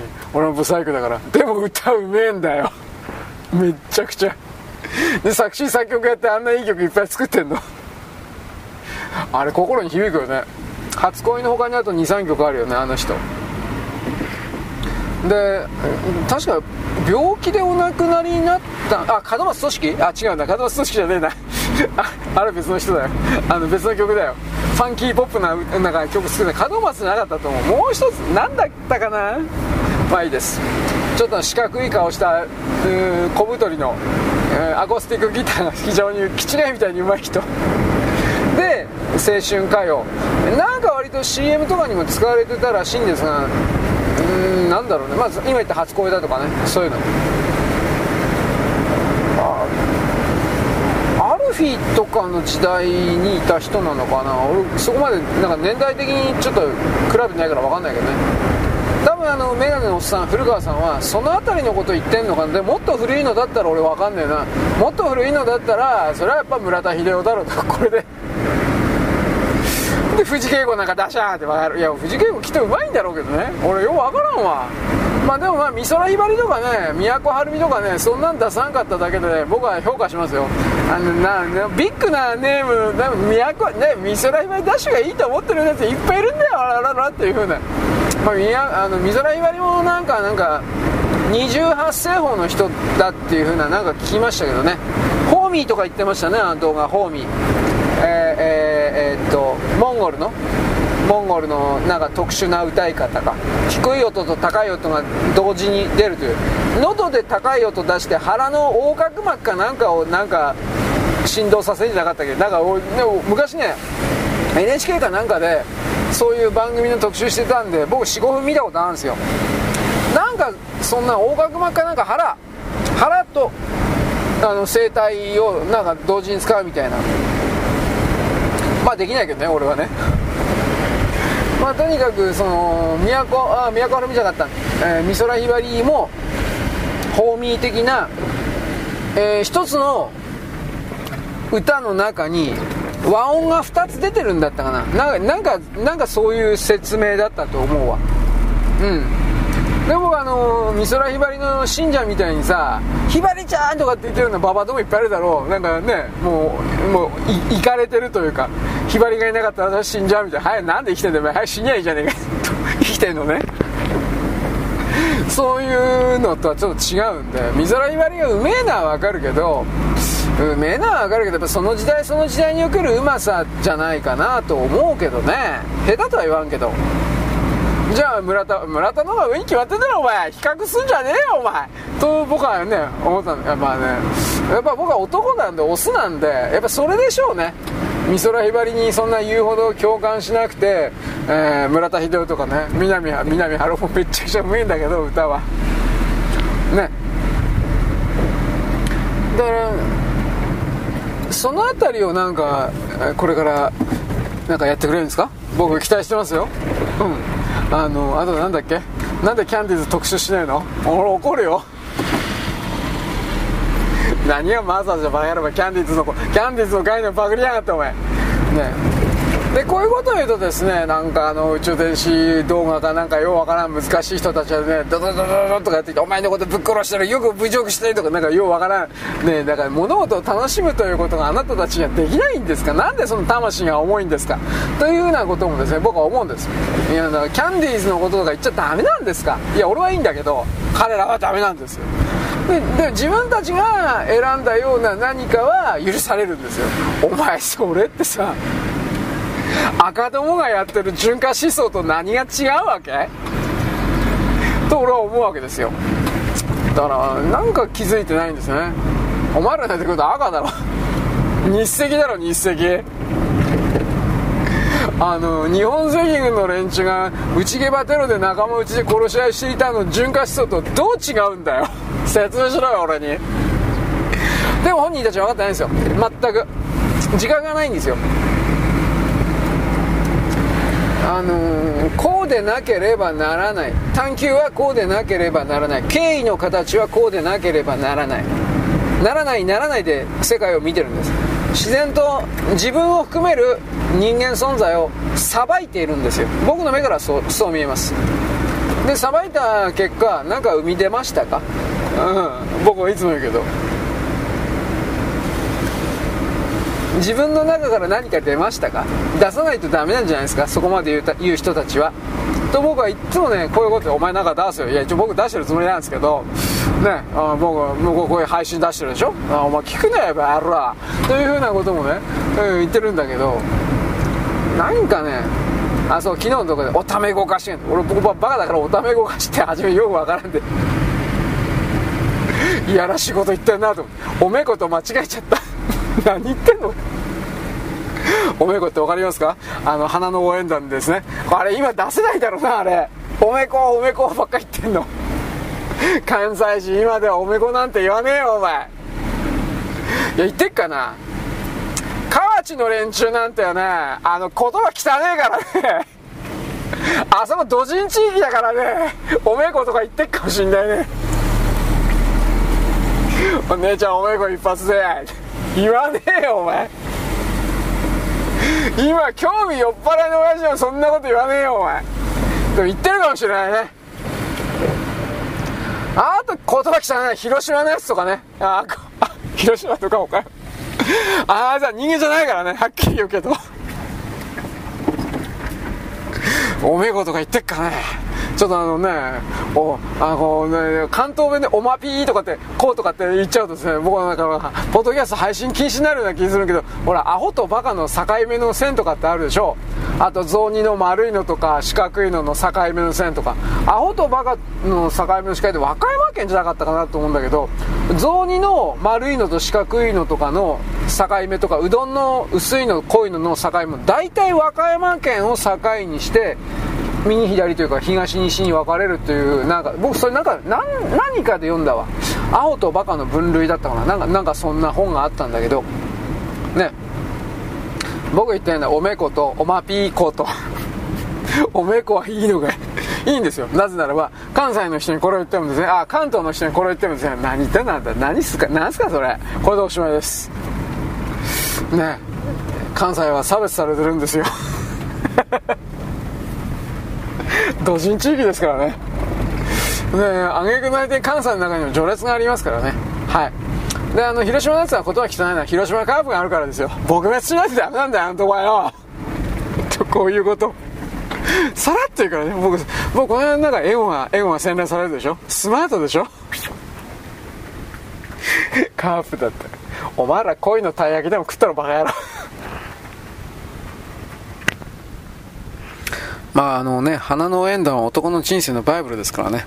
北斗の剣をですね、押す人もいますけど、外人なんかね、北斗の剣は素晴らしくて男の世界でバーカ。これだから外人ダメなんだよ。お前全然分かってないよ。花の縁談に決まってんだろ、お前男のバイブルっつったらよ。ねえ。青田赤道さん、僕憧れは、憧れの人ですよ。はっきり言って。あんなでけえチンコなんだ。あれ、チンコなんかな。あんなでっかいチンコ持ってみたいですね。あれはチンコじゃないだろう。まあ僕が何を言ってるかわからない人はですね、いろいろ検索すれば多分画像ぐらいは撮れるんじゃないかなと思うけど、漫画は多分絶版になってないかな。えー、っとね、双葉社で良かったと思うけど、今でも週刊漫画アクションとかそういう漫画雑誌あるのか俺知らないんだけど、確か漫画アクションで連載してたっていう僕これ昔調べたんですよ。あのなんで調べてた大友調べていた時にね大友克弘か。うん、とりあえず なぜかドーク僕ねあのドークマンのねあのー、そうそう暴力大賞。うんあの月間チャンピオンで連載したやつなんですよ。僕単行本で中古で買ったんですよ。であこれなんて愛国的なすげえ愛国的なんだあれ。あれねでも正確には多分ねベースはねあの兵隊ヤクザっていう映画昔あったんですよ。うんなんだまあいいろんなパターンあるけどまあとりあえずねあの囚人たちに戦場行って戦ったら罪チャラにしてやるみたいな。今ロシアとウクライナの戦争でそのやってるやってたでしょ。でほとんど死んだそうだけどその兵隊ヤクザみたいな感じの、うん、設定かな。暴力対象の対象と言われてる人物名前忘れちゃったけど無実の罪で少年院かなんかにぶち込まれて戦い戦時中のぶち込まれて戦時中ってそんな少年院あったんかな？ぶち込まれてで戦局が悪くなったんでえー、っとね南方戦線？ラバウルとかガダルカナルとかまあ分かんないけどその辺りの米軍基地に まあ、日本がもうやられちゃって、米軍に取り返されて、基地作られて、んで、えー、それをね、大将が、あの、少年院の仲間たちと一緒に単身取り返しに行くみたいな、めっちゃくちゃ筋立てでね、絶対普通全滅するんだけど、勝つんですよ。いろいろと作戦をやってね。で、その中で非常に愛国的でね、しかもなおかつね、愛国。もう今日、右翼。徹底的な極でね、で、あの、敵のアメリカ兵がね、こんな、こんな、こんな人種差別もろ出しのやついるんけでも当時ね、多分あんなんだったんですよ。おそらくは。日本人見つけたらぶっ殺すみたいな。でも読みづらいんですよ。アメリカ兵のね、言葉全部カタカナで書いたんだよ。やめてくれ、おい。まあそういう表現なんだわかるけどさ。でもある意味それは日本語ではないものを喋ってるねっていうことは伝わっていいから読み手の問題なんですけどね。でその暴力対象から入って、えー、花の応援団かな。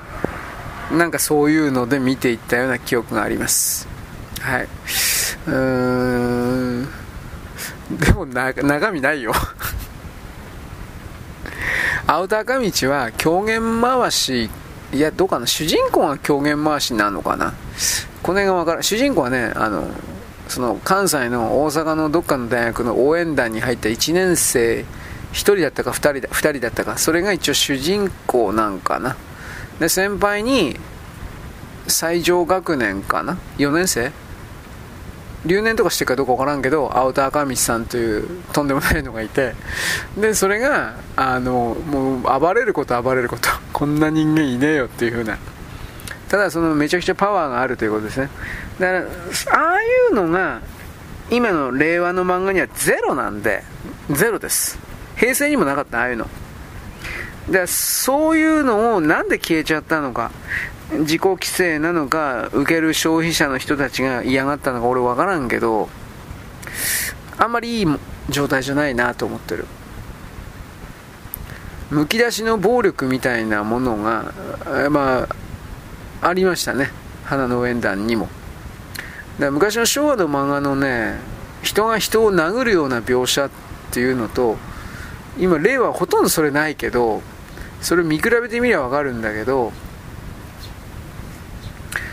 昭和の漫画の方がね、まあリアルもあるんだけど、暴力的その力というか発散をね、コマの、コマの中で、漫画のコマの中で思いっきりやっぱりやってるんですよ。エネルギーの解放という言い方ですね。エネルギーの解放がいわゆる浄化ですよね。カタルシスとも言いますよね。そういうものがないんですよ、今の令和。平和、平成の頃もないけど、令和もないんですよ。なんかうじうじしてるっていうか、なんかようわからんけど、まあ、スマートなんでしょうね。だから、そういうのずっと続けたから多分令和の今の漫画描こうって人は多分暴力的なこと書けないんですよ。書き方がわからないというか多分そうなんじゃないかなと思います。あの動きないもんね。基本的に。残酷だとか言いながら殺し屋1とかなんかそれ俺人に勧められて見たけど山本なんとかの。覗き屋とか殺し屋1とか。殺し屋1とかもどうかな。動きはなかったなと思うね。僕は。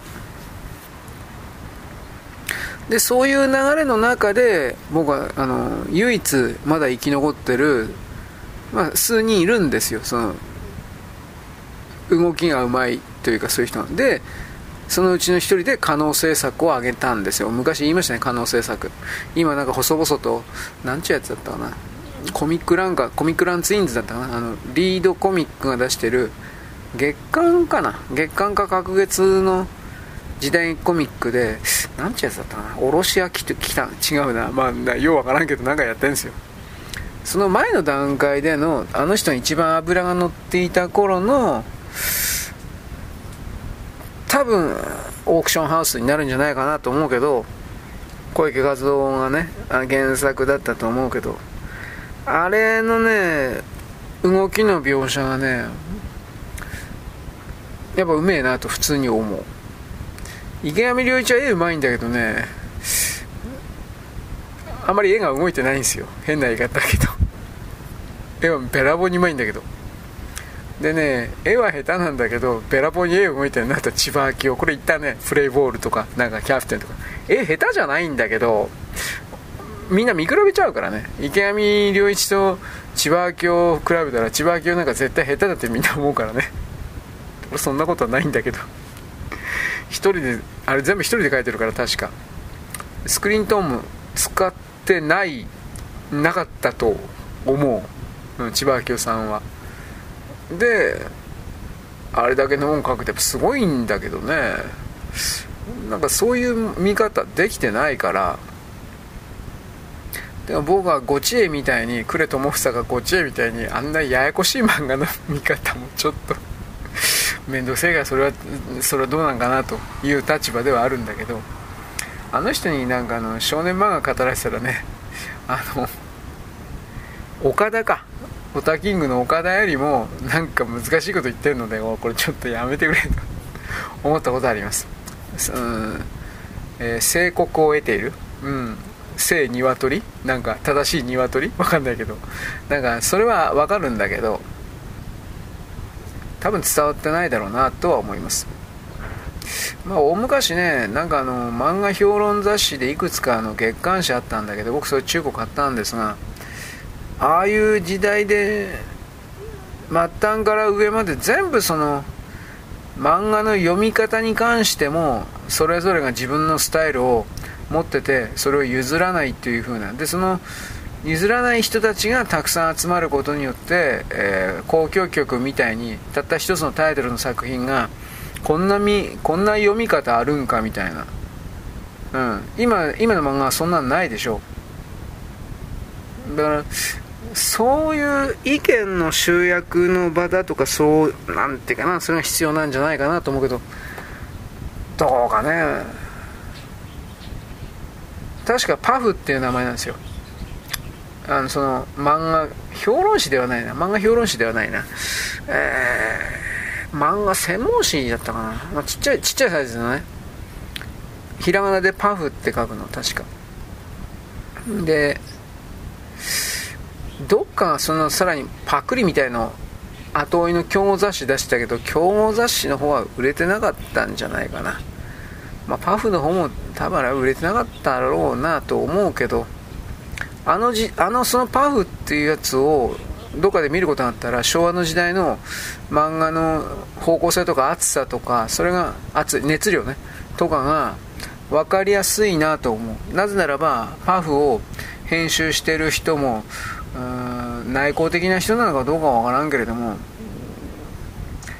まあ一般人とはやっぱだいぶ違った深い読み方をしてたような気がする。もう覚えてないけどね。まあパフあったら俺また買ってみようかな。結構ね面白いのあったんですよ。なんだかんだ言って特集で。その当時の漫画家さんはもうほとんど死んじゃってんじゃないかなとは思うんだけど。あこの間言ったよね。俺吉野作美だったか死んでたっていうのはびっくりしてね。吉野坂美か作美か分かんないけど。えマジかよと思って。だからいや本当に萩尾だとかね竹宮とか生きてるのがすげえ奇跡的なことなんだろうなと思ってさ。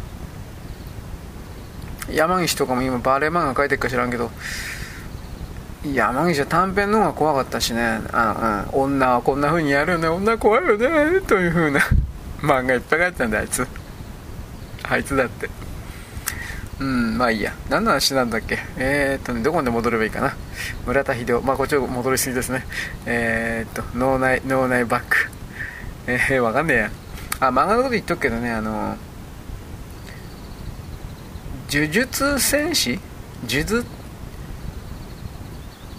呪術輪廻？わかんないけどだからあるでしょ。呪術廻戦か。あれとスパイファミリーか。あれは多分ね僕はあの韓国の資本入ってるのかなと思う、変な下手な宣伝してんなと思ったけどものすごく売れてる売れてると言って、えー、数字見たら映画の講習とかもそそんな売れてないと思うけどなと思って。宣伝から入るパターンだなと。ネットフリックスの韓国動画と同じことやってるから呪術廻戦は間違いなく集英社と韓国のどっか組んでんじゃないかなと普通に思うわ。なぜならば集英社という出版企業において作家のコメント発言とかで特定の国家なんかの何かが大好きですみたいなことは大体規制してるんですよ。集英社は確かコンプライアンスで。そういうのは言わないようになってたはずなんだけど呪術廻戦の作者は私韓国大好きとかなんかやってたんでしょ？俺知らないんですよ。読んだこと読んだことないから。で韓国嫌いな人もお客さんなんですよ。当たり前だけど。だから普通はその荒れそうなことはあの言わせないか言ったところで文字とかにしない。だけどそれ文字になってたからあーと思ったのはやっぱり呪術廻戦の売り方フジテレビも噛んでたんでしょ？確かあれフジテレビだったと思うけど。映画がすごい売れてるだとかなんかでも実際にコンビニ行けばあるんですが呪術廻戦とかスパイファミリーとかグッズ売ってっけど全然売れないですよ。うん、まあ、それ狙ってる層が違うからっていうだけで言いたいのはあなたは言いたいこと分かるけど本当に売れてたら狙ってる層が外れてもなくなるんですよ。それを僕はあのなんだっけ「鬼滅の刃」と「ウマ娘」でいや俺見てないけどこれ売れてるねっていうふうな関連のウェアハウスとかね多分カード入ってるんだろうなと思うんだけど。だからなんだろうね。人工的に底上げしてかさ上げして売れてる売れてるっていう言葉から入る工作から入るようなものはいずれにせよ残らんでしょ。5年後10年後には残ってないでしょ。で今そういう作品が今この瞬間も本当に売り上げ出てんのかっていうこと利益取れてんのかっていうふうに考えたら多分取れてないんじゃないかな。呪術廻戦とスパイファミリーなんて。って僕は思ってるんですけどね。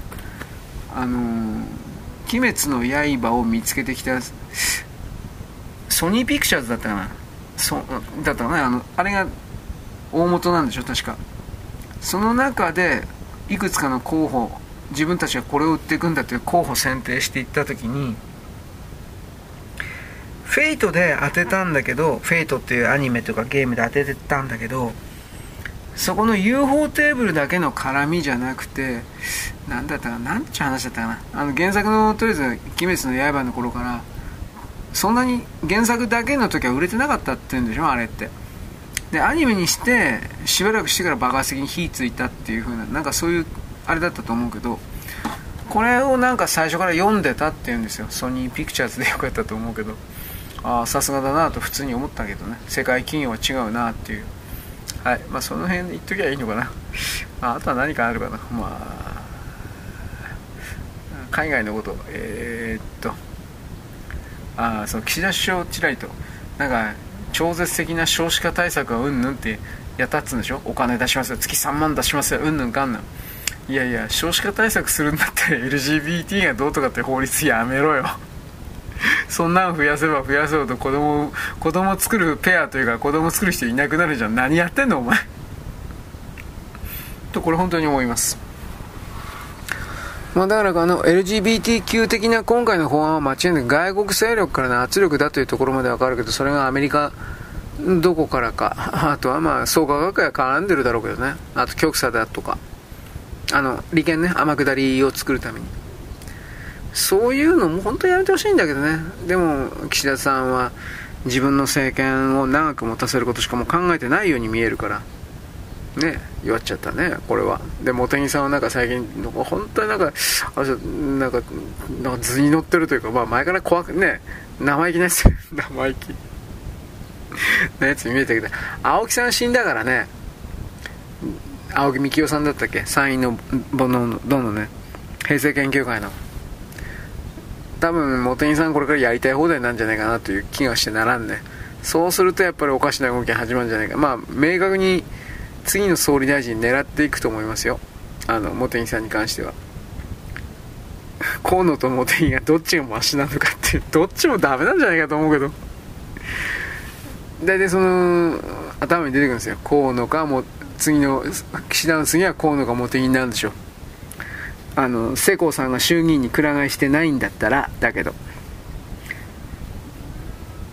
あとは萩生田さんもどう？無理だろう。まだどうにかこうにかできるような力もないし党内で。そうすると茂木さんがどっかその辺じゃないかな。河野太郎は無理やり押す。でも今回失敗してっからねマイナンバーカードで。どうなってっかな。